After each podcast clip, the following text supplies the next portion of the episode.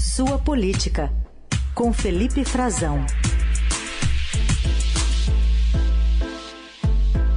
Tudo bem, Frazão? De volta ao seu horário habitual. Bom dia.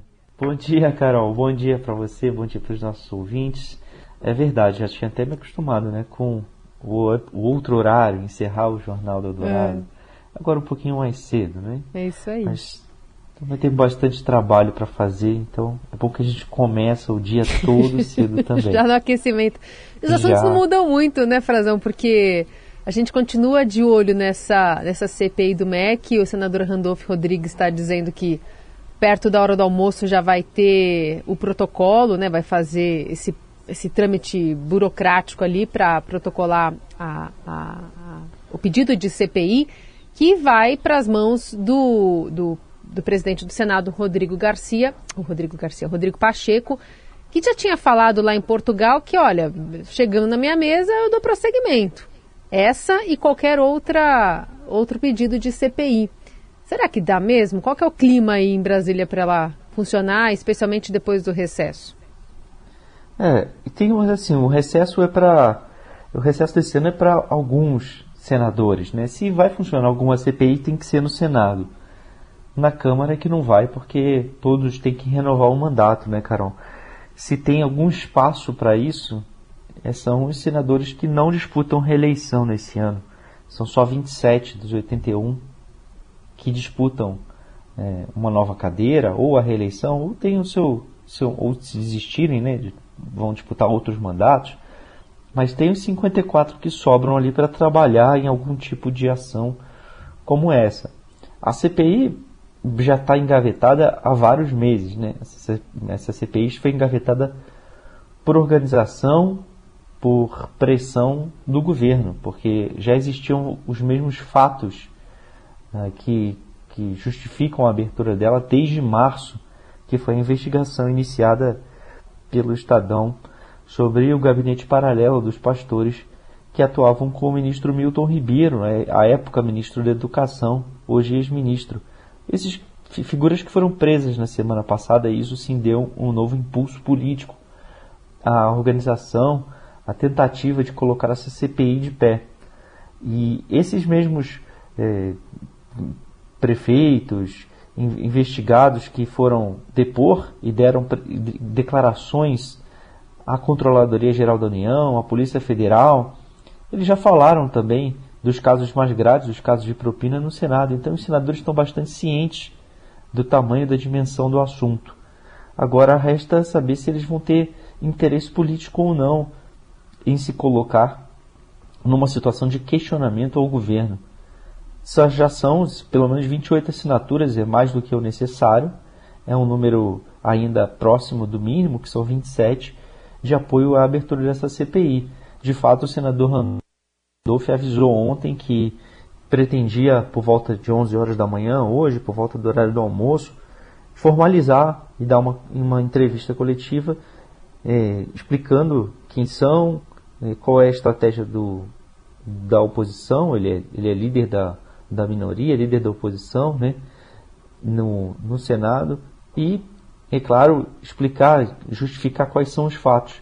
E o senador Rodrigo Pacheco, presidente do Senado, já tinha dito também que não seguraria uma CPI se ele não, ele nunca foi a favor, né, Carol? É bom lembrar que ele, em geral, se põe é, contrário às CPIs, principalmente as que atingem o governo. Ele tem uma postura assim, mas ele também não ia segurar se houvesse um, um número regimental, questões práticas. É que há outras CPIs que, eu, que a base do governo quer instalar também por isso ele está fazendo esse jogo, né? De dizer que não vai é, barrar nenhum tipo de CPI que tenha os requisitos básicos para funcionar, que são principalmente o apoio de senadores, o envolvimento de senadores para que elas sejam de fato abertas. Tem CPI das ONGs, CPI do narcotráfico, que já foram propostas, né? estão tendo senadores da base do governo, mais alinhados, querem acabar abrindo tudo de uma vez. Aí vira um tumulto, né? nada funciona direito, ainda mais porque é, tem de fato uma parcela importante do Senado que está mais voltada para a eleição. Aliás, o foco político do país todo hoje já está voltado para a eleição. Mas essa investigação é bastante relevante, essa investigação é, tem fato concreto para ser investigado e aumentou ainda quando se soube na semana passada que pode ter o envolvimento de agentes do governo numa tentativa de obstruir essa investigação. E isso envolve o presidente da República e até um, um outro personagem relevante, né, Carol? Bom, vamos seguir acompanhando. Bom, queria te ouvir também sobre o ministro da Justiça, Anderson Torres, que está se tornando um bom ator político, pelo jeito. Como é que está a movimentação dele por aí? Sim, é, é, esse é o personagem 2, Carol, dessa é, investigação, personagem político que está sendo é, alvo de, de, suspeitas, né, que estão... Estamos pedindo explicações. Explicações por quê do ministro da Justiça. O ministro da Justiça ele é o superior hierárquico da Polícia Federal. É um delegado de carreira e foi nomeado pelo presidente Bolsonaro para exercer essa função de elo político entre o Palácio do Planalto e a Polícia Federal. O atual diretor-geral é o Márcio Nunes de Oliveira, é uma pessoa de confiança dele. Foi delegado também da Polícia Federal e foi assessor do, do ministro Anderson Torres, era secretário executivo do Ministério da Justiça. É uma pessoa da estrita confiança dele. Aliás, vários dos atuais diretores da Polícia Federal têm né, vínculos políticos, são pessoas com um trânsito na cúpula do Ministério. Não há uma grande satisfação do governo ainda com ele. O presidente da República já trocou cinco diretores, né? ele é o quinto diretor-geral. Não se sabe até quando vai ficar, cara. Nunca é seguro que ele vai permanecer né, por muito tempo no cargo, mas ah, essa suspeita né, um de vazamento da operação que surge por um telefonema uma escuta telefônica flagrada pela Polícia Federal, é, pelo, com, a, com, uma chamada do, do alvo principal da Operação Acesso Pago, o ex-ministro Milton Ribeiro, com a filha dizendo que o presidente Bolsonaro teria ligado para ele, telefonado e dito que estava muito com pressentimento de que ele poderia ser alvo de uma busca e apreensão de alguma ação para atingir o governo. E nesse mesmo dia, quem estava com, com o presidente Bolsonaro fora do país, nos Estados Unidos, era o ministro da Justiça, Anderson Torres, que nega, ele nega que tenha conversado durante essa viagem, é importante isso, só durante essa viagem, ele só, só se fez referência a isso, que durante essa viagem ele não falou com o presidente sobre a investigação, não repassou nenhuma informação privilegiada para o Bolsonaro. Ora, mas e antes? O ministro não esclareceu. Ele pode ter falado antes da decolagem, alguns dias antes, pode ter recebido algum tipo de, de informação. É, aliás, ele é, o, ele é quem deve fazer a ponte, levar as informações da Polícia Federal para o presidente. É parte do trabalho dele. Não interferir, é claro, nas investigações. E tem uma parte importante da Polícia Federal e o ministro e a atual direção tem muita relação com a Associação dos Delegados de Polícia Federal. Ele foi da direção, ele foi é, tem outros nomes do Ministério que são parte da direção dessa associação que soltou uma nota para defender ali a atuação do delegado do caso MEC, mas ficou uma coisa um pouco estranha ainda, não bem esclarecida até onde foi e até onde vai o apoio da atual direção geral da Polícia Federal, que tem o dedo direto do ministro, é claro, ao andamento, ao bom andamento dessa investigação. O delegado responsável reclamou de interferência superior.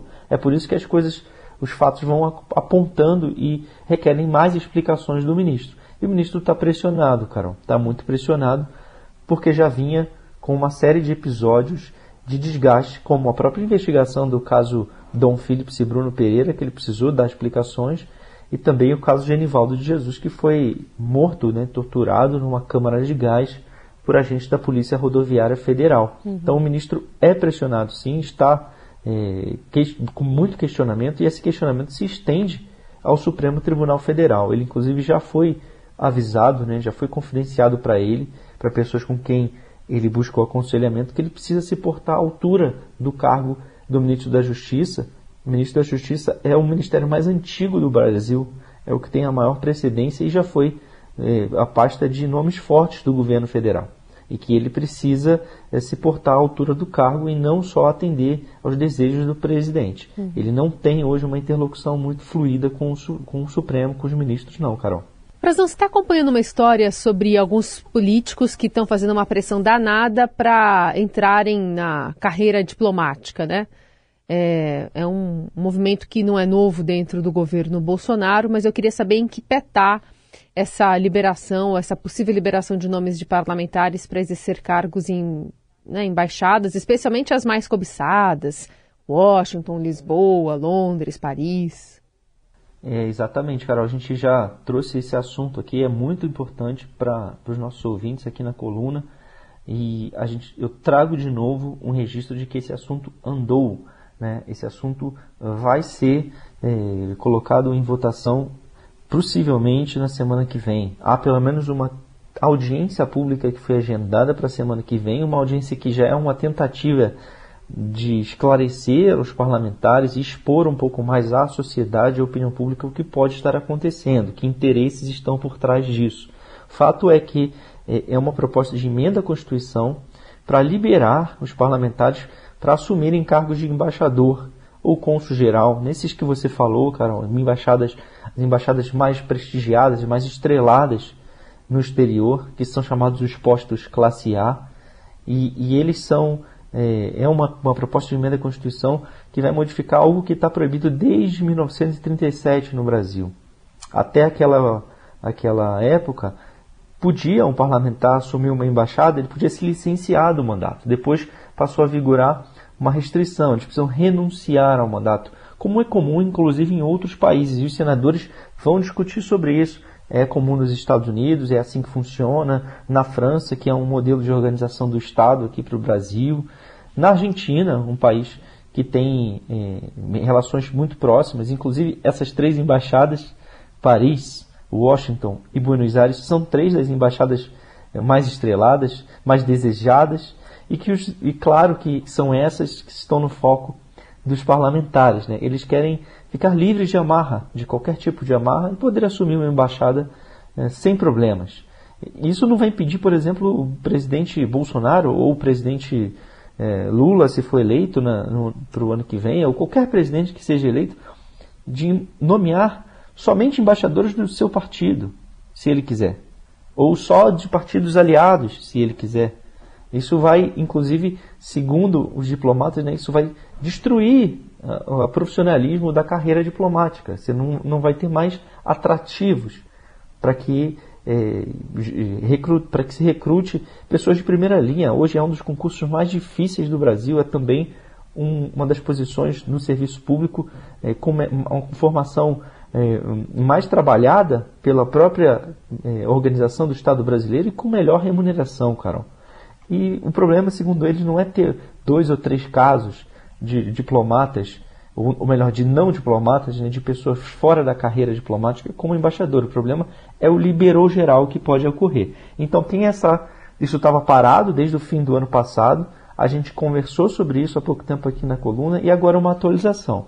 Vai ter uma audiência pública no dia 5 de julho que vai discutir esse caso e o senador Davi Alcolumbre, que está por trás dessa articulação, já avisou internamente que ele já tem voto suficiente para passar essa PEC. Uhum. Passando a emenda à Constituição, duas votações no Senado e duas na Câmara, vai a promulgação e aí muda todo o cenário. São pelo menos 185 cargos à disposição, que vai virar, é claro, moeda é, de troca, né? um fruto para o mercado, né? para bar, barganha política do governo com o Congresso.